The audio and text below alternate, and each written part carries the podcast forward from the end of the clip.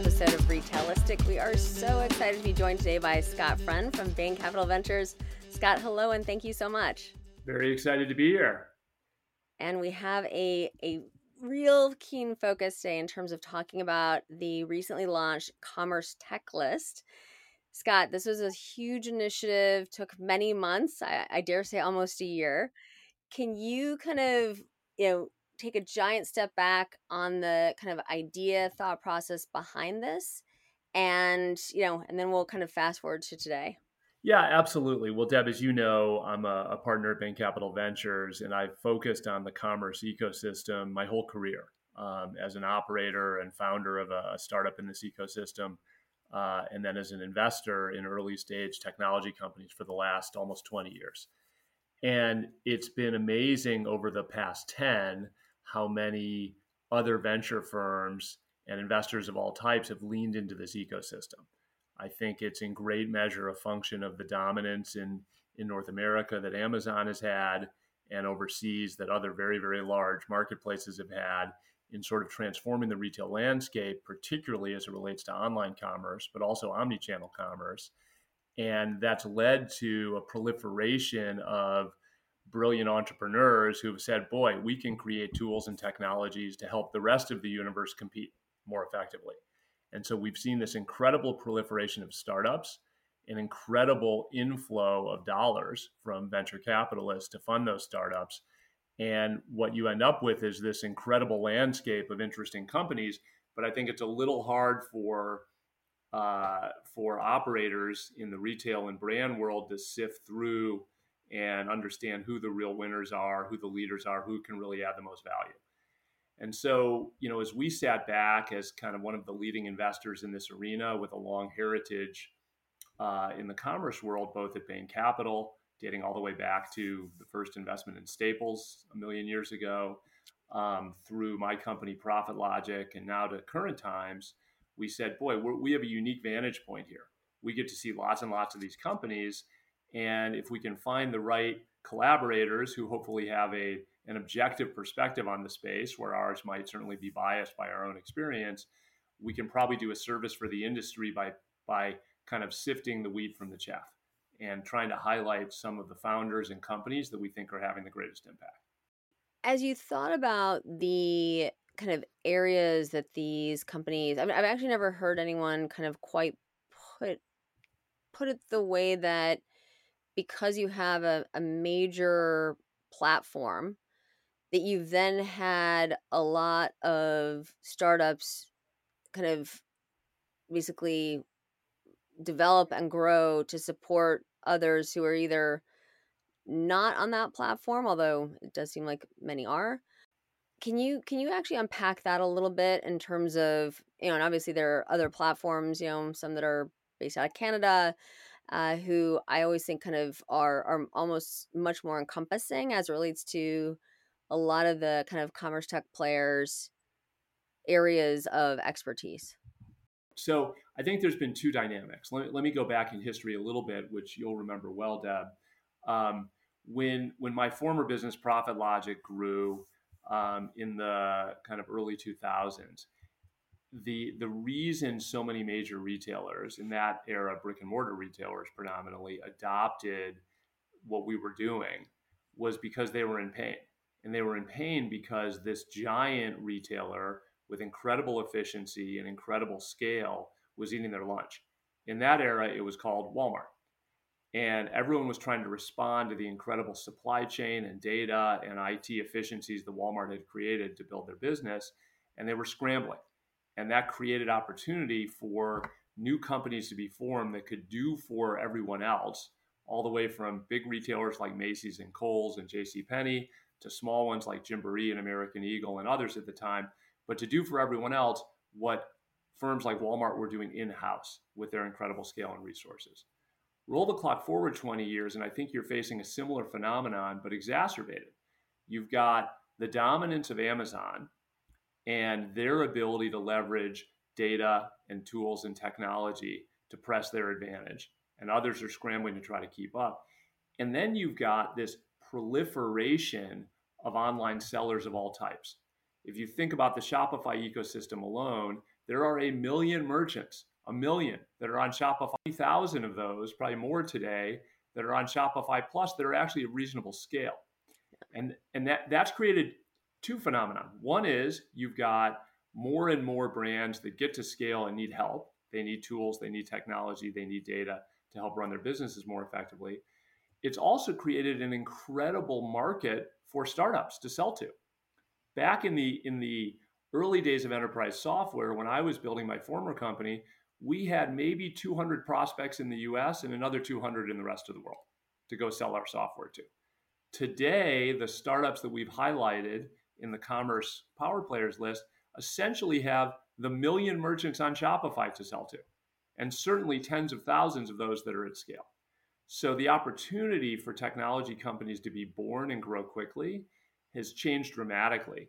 And I think that's lent to um, the growth uh, of some of these incredible um, recently formed companies that we've highlighted on our list.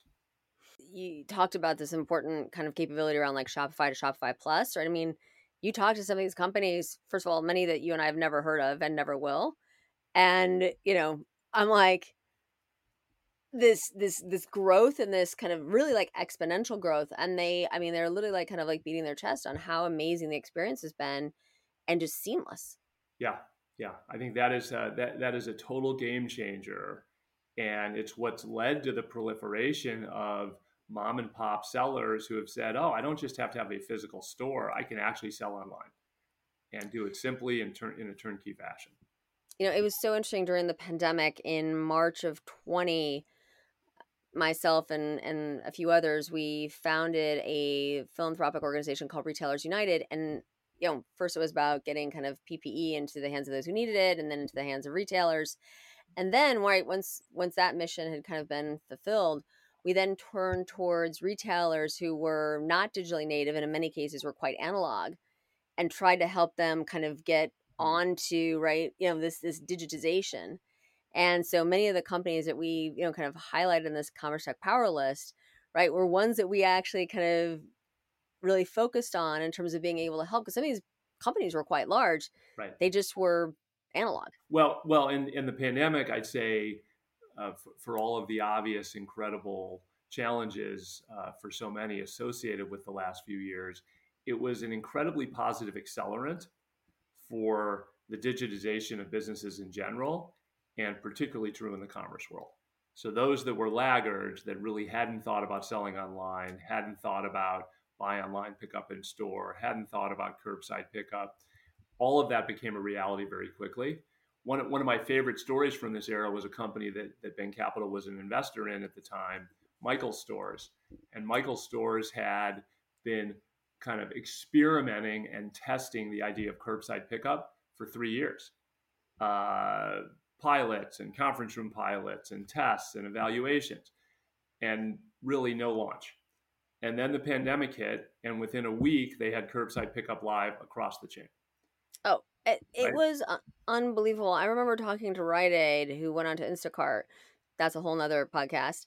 Um, not Rite Aid, the, the Instacart part, but you know, this idea that like, you know, things that you've been talking about or thinking about for years, you know, overnight you can make decisions. And I do feel that the the startups that were were chosen to be part of this, you know, these two lists, right? Uh, basically those the incumbents and kind of those who are uh, you know up and coming, if you will, that they, in terms of just their DNA, they're very comfortable with this kind of you know acting, you know, kind of acting very quickly. Mm-hmm. And in a constructive way that enables retailers to feel a level of confidence around maybe technology solutions that they've thought about but they weren't really comfortable with and and moving forward very quickly. So if if we kind of go into this next question with that as a backdrop as you know this list was put together with you know kind of an advisory board and a selection committee and others what were the challenges around you know kind of taking i mean scott you've you know literally met so many startups you've you know had an impact on so many how did you think about kind of the the narrowing of this and what were the roles of others in the ecosystem to help us get here yeah two really good questions it's a really hard universe to narrow And the, the problem was you can't limit it to 10 or 20. There are just too many great companies. And so step one was narrowing the categories um, down to a narrow slice in which we could highlight 10 or 15 companies that truly had differentiated themselves. And the way we did that for this initial go round was to focus on um, essentially personalization uh, and the customer experience, as opposed to other really important technology areas in commerce like store operations and supply chain and logistics, where there are lots of other terrific players, um, but that for another time. So we narrowed the categories, number one. That unfortunately caused us to leave many off the list who play in these other arenas. We're, we're investors in an amazing company called ShipBob, for example, which manages the fulfillment for thousands of Shopify brands. Um, but that's logistics, and we just left that we left that aside. The other thing we did very intentionally up front, as you well know, was um, thankfully get the participation of Coresight and Bain and Company. Um, and while some may be confused about the relationship between Bain Capital and Bain and Company, Bain and Company is the consulting firm completely independent from Bain Capital. Same name, same heritage from its founding, but totally separate businesses. Uh, and our goal was to expand our purview to make sure that we reached out into a broader ecosystem of retailers and brands that Coresight has phenomenal relationships with, and Bain, Bain and Company does as well, um, and to provide a level of objectivity in the selection of the list because, needless to say, we have many companies in our portfolio that we, we would love to see included on the list, and certainly not all deserve to be. Um, so that was kind of the initial step in evaluation. And then the next step was to solicit input from those constituents, um, in particular, the advisory board and selection committee, but more broadly, all of the, the operators in the retail and brand landscape. And the key focus for soliciting input from those folks was examples of value. Um, we were less focused on amount of venture funding, revenue growth, et cetera, really more focused on specific examples of value add where we knew these vendors had had a huge impact. And that ultimately is what allowed us to kind of align around the list that we created. So, Scott, you know, you mentioned kind of logistics. Obviously, you know, my, my heritage pre Coresight was at Li and Fung and spending 99.9% of my time focused on supply chain logistics and the future thereof, right? Where you have, it's interesting. I think the pandemic actually fueled many startups in this area. Where, you know, as you think about kind of, you know, version 2.0 of this list, where, or three or four or five, where does supply chain logistics from your world, where does that kind of fall in the hierarchy of what's critical right now? Yeah, it's interesting. I think the important um, important effort next is to get input from our retail partners, folks that responded to the survey, and really hear what they have to say on this topic. Um, what are sort of the biggest leverage points and the biggest pain points as they think about their businesses over the next five to 10 years? My guess is there will be a fair amount of focus on supply chain and logistics, but I also think there's a lot of focus on stores. Um, yeah, shockingly. Yeah, I think it's a really interesting next wave, and I, I expect to see a lot of interesting innovation as a result as retailers rethink the importance of stores in the omni-channel equation and creating customer experiences that feel more and more frictionless in store. And there is so much infrastructure, technology wise, required to do that well. Very few do it great today. Um, but the the foundations are being laid.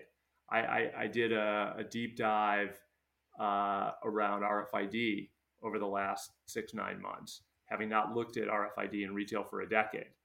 Uh, and was was interested to find that so many retailers, particularly in the apparel world, um, are further along in RFID efforts than I could imagine. It seems like almost table stakes now, and it's been driven by the incredible reduction in cost of the tags, from four bucks to 40 cents to four cents and down from there. And the increased importance of inventory visibility in store, right? Because Unfor- well, unfortunately, because of organized retail crime, right? This this idea of right, you know, uh, well, first of all, right during the pandemic, right? If it's not in stock, you can't sell it for BOPIS or whatever. So I feel like that was kind of step one of this.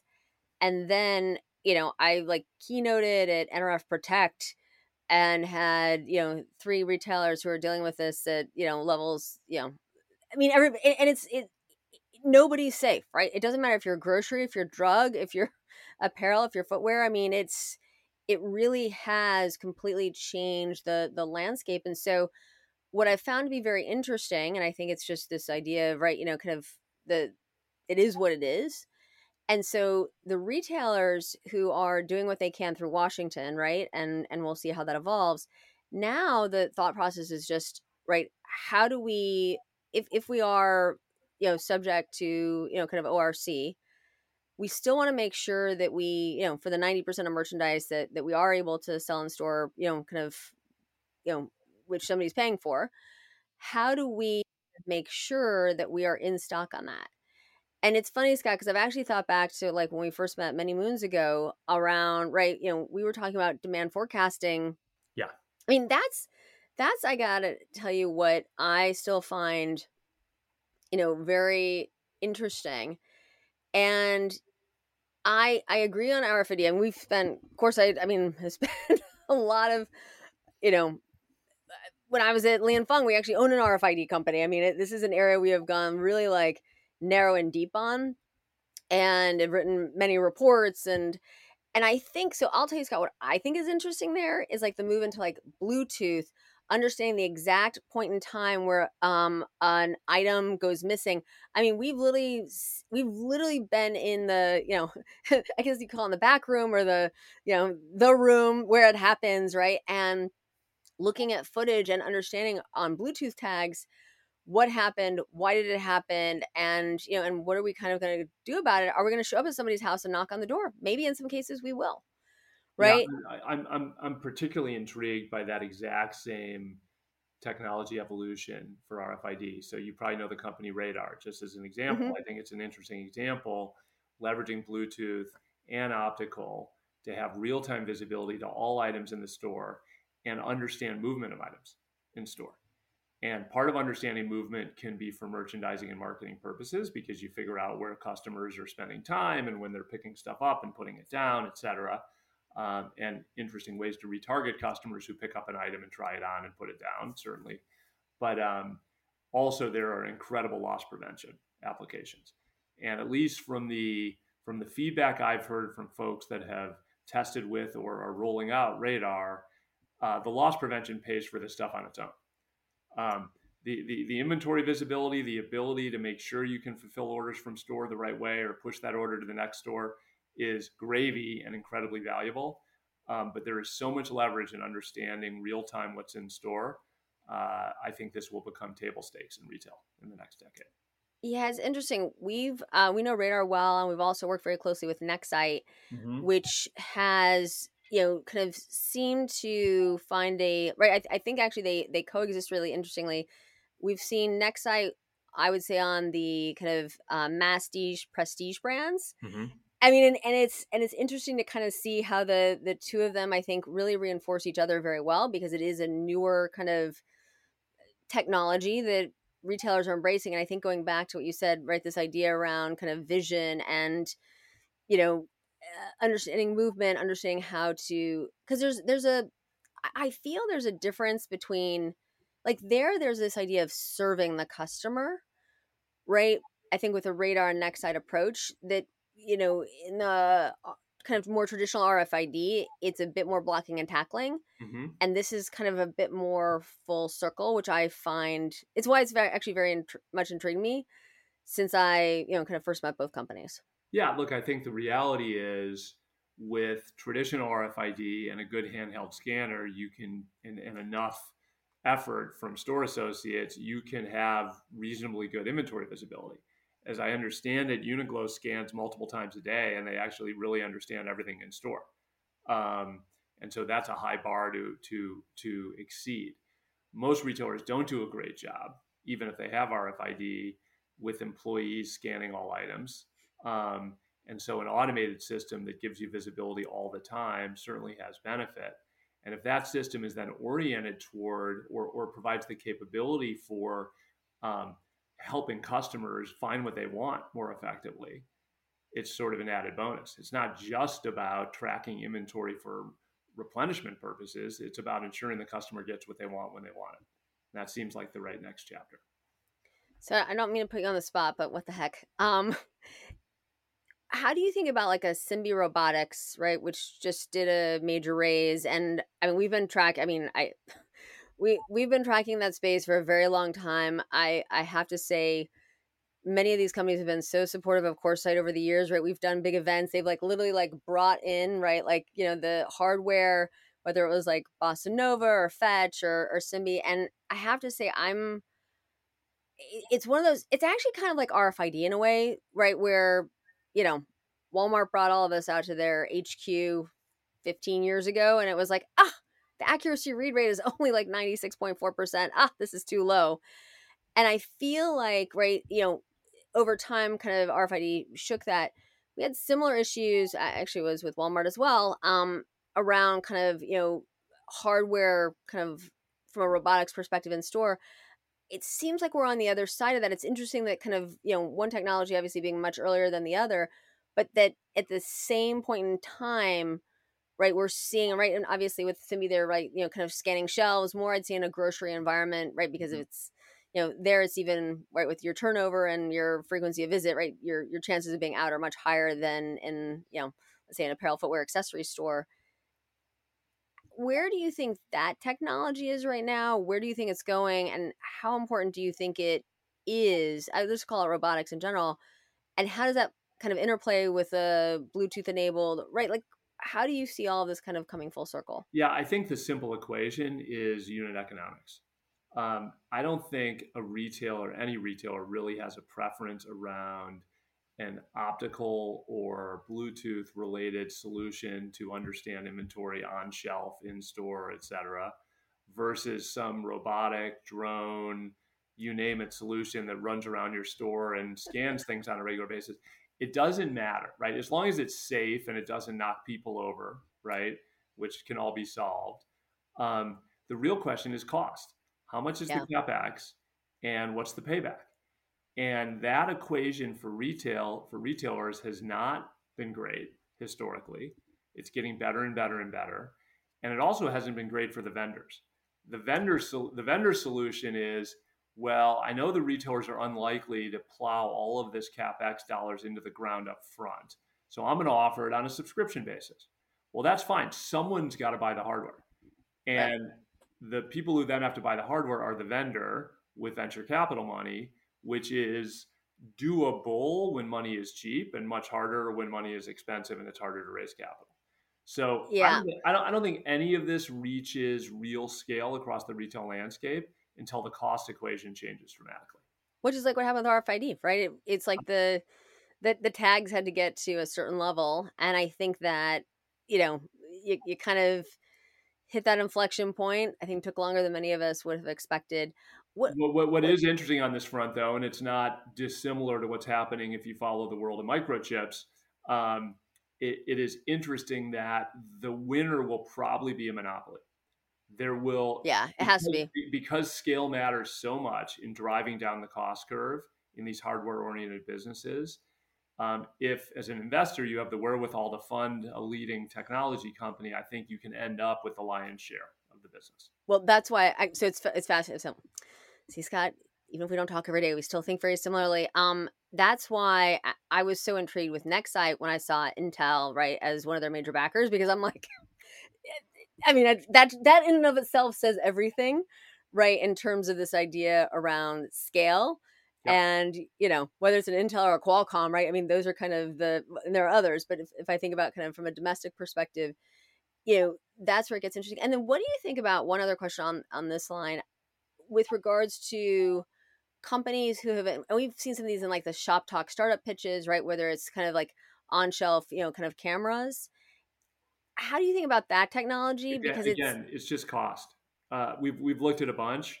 Um, the at least three four years ago there were a handful where the cost equation seemed better than other approaches um, which makes it more interesting and then there's just this combination of what does it cost me and how accurate is it yeah and retailers aren't dumb right people test stuff they're smart they if if these things have an impact and a real ROI and a payback that is reasonable, you know, measured in months, not years, they will adopt. Um, I think it's notable in the example of Radar, for example. We're not investors, by the way. I have no horse in the race here. Um, but I think it's notable that American Eagle found enough value that they're rolling out across their chain. That is right. not insignificant. Um, hope you know. Hopefully, we'll see that in, in other environments, and that that's not an anomaly. But I think the same the same is true for these examples in grocery with optical or cameras.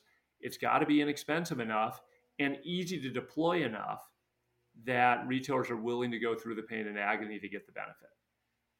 Yeah, I remember some of the like Trax we know well that I think I actually had met them at, you know, kind of on stage at one point and, you know, just some of the photos that they had illustrated during the pandemic, right, of, you know, just the items that were out and, you know, helping retailers kind of think differently about all of this.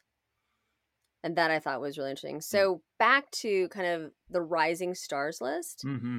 How do you think about that in relationship to everything else?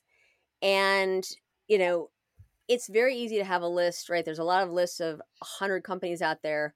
Five is difficult. I mean, it really is. I mean, the discipline around that, Scott, that's that's tough. Yeah. Um, look, I'm sure there are tons of rising stars that we missed.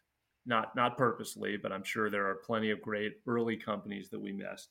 You know, the the handful that we aligned around had a similar um, s- similar phenomenon to the larger companies, which is a number of major retailers that are piloting or adopting the technology said, I've looked at all the players in the space and these folks are the best.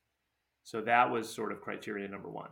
Criteria number two, um, which was explicit in our minds, was that there are uh, uh, an increasing number of companies started by diverse or underrepresented founders um, that don't get the play because they're not often, you know, uh, flush with venture money the way others are, and yet may have real impact in the retail world and we wanted to make sure we um, we track those and and gave them credit as well. And so, interestingly, while that wasn't the primary criteria for either of these lists, I think close to half of the companies included have either a, a female founder or an underrepresented minority founder, and that's hard to find in the technology world. Maybe it, maybe it's five of the fifteen um, or six, uh, but we were happy to see that as an output as opposed to an input, but certainly we were conscious of it. Um, and and then I would just say net net, um, you know, it it is not unrelated to the success of these rising stars that they are able to attract top tier venture capital funding. That is not necessarily um, an indicator of success, but it does say something about the founder and the early signs of value. And so that was meaningful to us as well. It's funny. I think I responded to Lily AI kind of like I don't know if it was like a LinkedIn post. I'm like, I think it was when we rolled out this list. I'm like, I literally remember sitting down with her.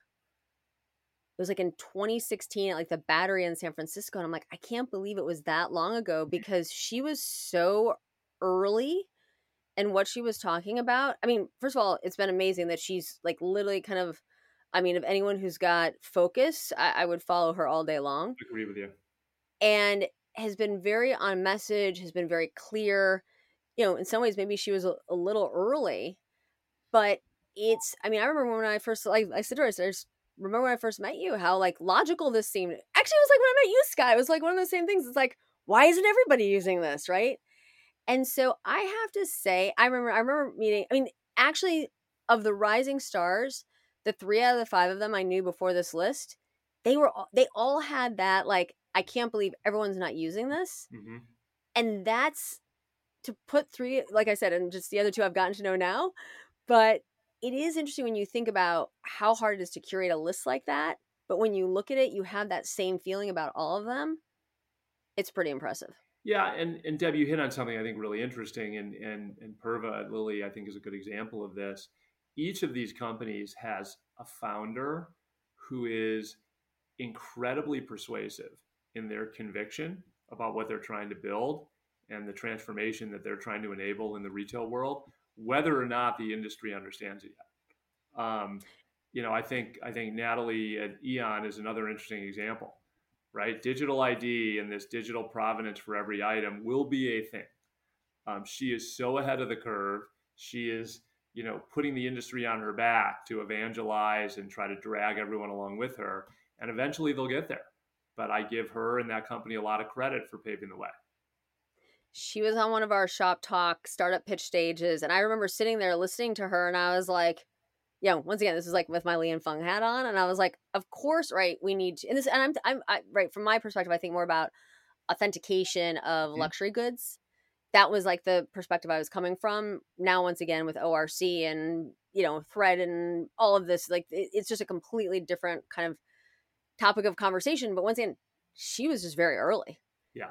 And I remember when she was on stage, and people, when she, like, people were like, really, it was one of those moments where people were like, I want to hear that pitch again so I can digest it because it's so different than anything that I've heard.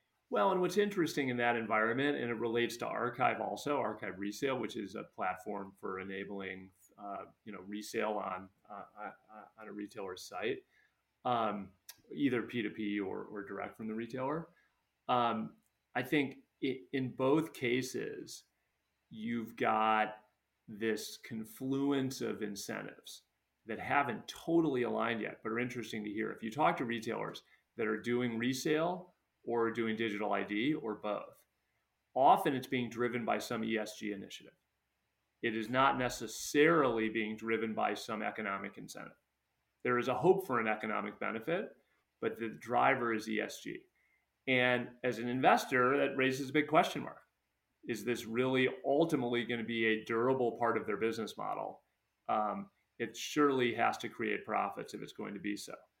On the other hand, there are a bunch of players who are doing resale, as an example, who already are seeing interesting economic benefit, both in retail on resale on a standalone basis and in the attach rate associated with incremental full price sales. So I think we're not yet in a world where everyone has figured it out. Um, but the tailwinds are driving adoption, which is terrific. And hopefully, the economic results will then create a, a groundswell.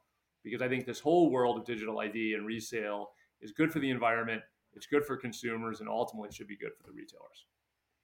It's like you can look inside my head. I have this like LinkedIn post that I've, uh, you know, it's one of those. It's like a, it's been sitting in my drafts for a while, and I'm like, I you know this is such a kind of politically charged topic right now i'm i'm very i'm very much walking a delicate line and sitting on uh, several public boards and being a former cpa i am on every audit committee and esg rolls up to audit so i have probably for ceo of my own company right like spent an unbelievable amount of mm-hmm. time in this and it I, I will say the amount of models the number of models in terms of you know peer-to-peer on-site one of the philanthropic organizations i'm on the board of right we've actually been not in the us but in europe right which is obviously much farther ahead on this topic we've been helping them kind of aggregate all of their product we've been authenticating it and kind of getting it basically ready for resale and then handing it over to them. Hmm.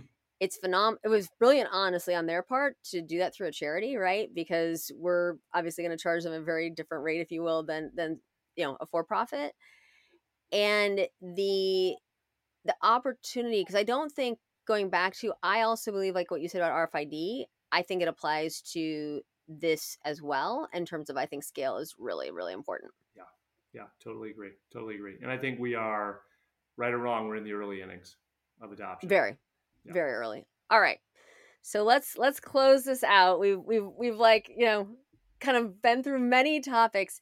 What was your right when you kind of took a giant step back and thought about what this list might mean longer term and also you know really kudos to you in terms of scott this idea around just like 10 names right and five right how how does this kind of you know as you look out five ten years how do you think about this because it's a community that right really started with you then included Coresight and, and Bain, I mean, and, you know, now many others.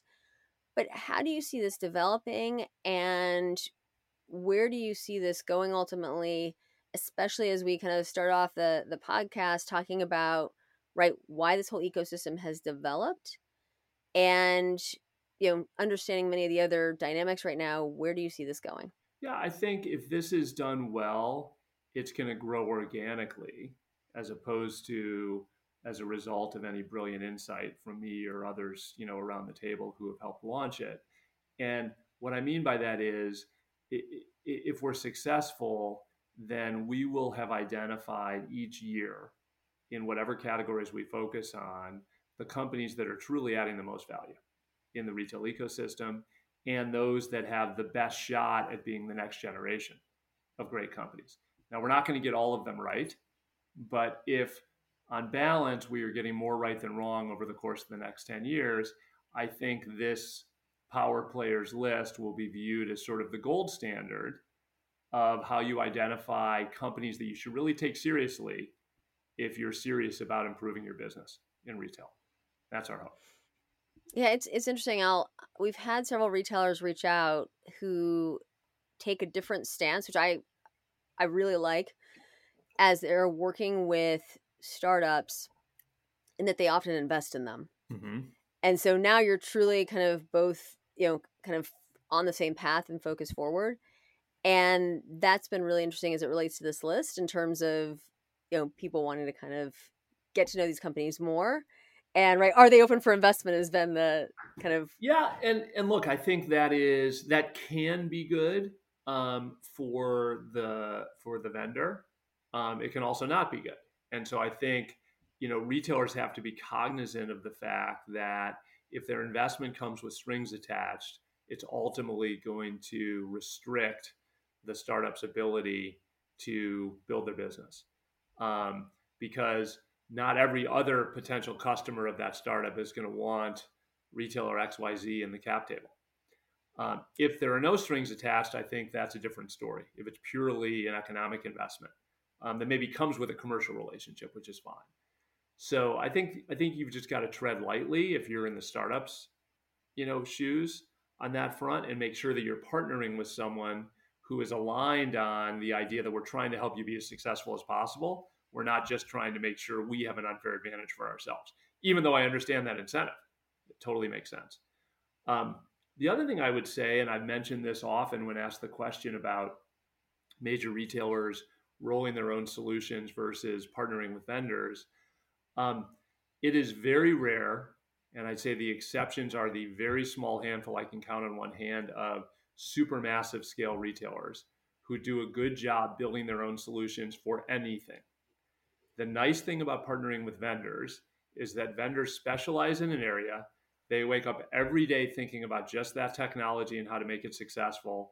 And they have the benefit of having done it across dozens of retailers, not just within one, sometimes hundreds, sometimes thousands. And so I would just encourage the retail and brand universe before they buy into the idea of rolling their own on any front um, to kick the tires of the best the best vendors in the world, hopefully several that are on our list, um, and consider whether they're better off getting a real solution to market for themselves faster and better working with a great vendor than trying to do it on their own. Yeah, and I'm, I want to kind of close out because it was one of those things that the minute you heard it, you're like, this makes so much sense, but I'd not heard it before. So we were on stage at NRF this year with the CEO of Woolworths, you know, Woolies from Australia, and they had made a major acquisition of a technology company. And so what they're doing is they're selling their IP outside of their own markets, so outside of Australia and New Zealand. And so this is where kind of, you know, the the sum is greater than the parts mm. and this opportunity to really drive, I think going back to like just where we started. How do you compete? And, you know, this idea of scale and leverage, you know, that to me was just such an out of the box idea that we're still seeing, right? It's still very early days. So maybe the jury's out, but you know, certainly an opportunity for for one retailer to do something for the kind of whole ecosystem. Obviously there is a profit component, but there is really something about, you know, a retailer led technology solution, one that they did not create, but that they're helping to kind of shape now that is going to, I think, pay back in terms of some significant benefits going forward. Yeah, that's interesting. Unusual. So we, it is, you know, it's not often that you're like, I haven't seen that before, but that was definitely one of them. So, all right, we'll conclude there, Scott. So many pearls of wisdom. We can't wait to see what's next on the, whether it's the kind of power players or rising stars, what's next for this kind of CommerceTech power list. And, you know, who knows if supply chain and logistics might be next. So, thanks for joining us, Scott Friend, Bain Capital Ventures partner. Always words of wisdom. We thank you so much for joining us. Thanks for having me. It's great.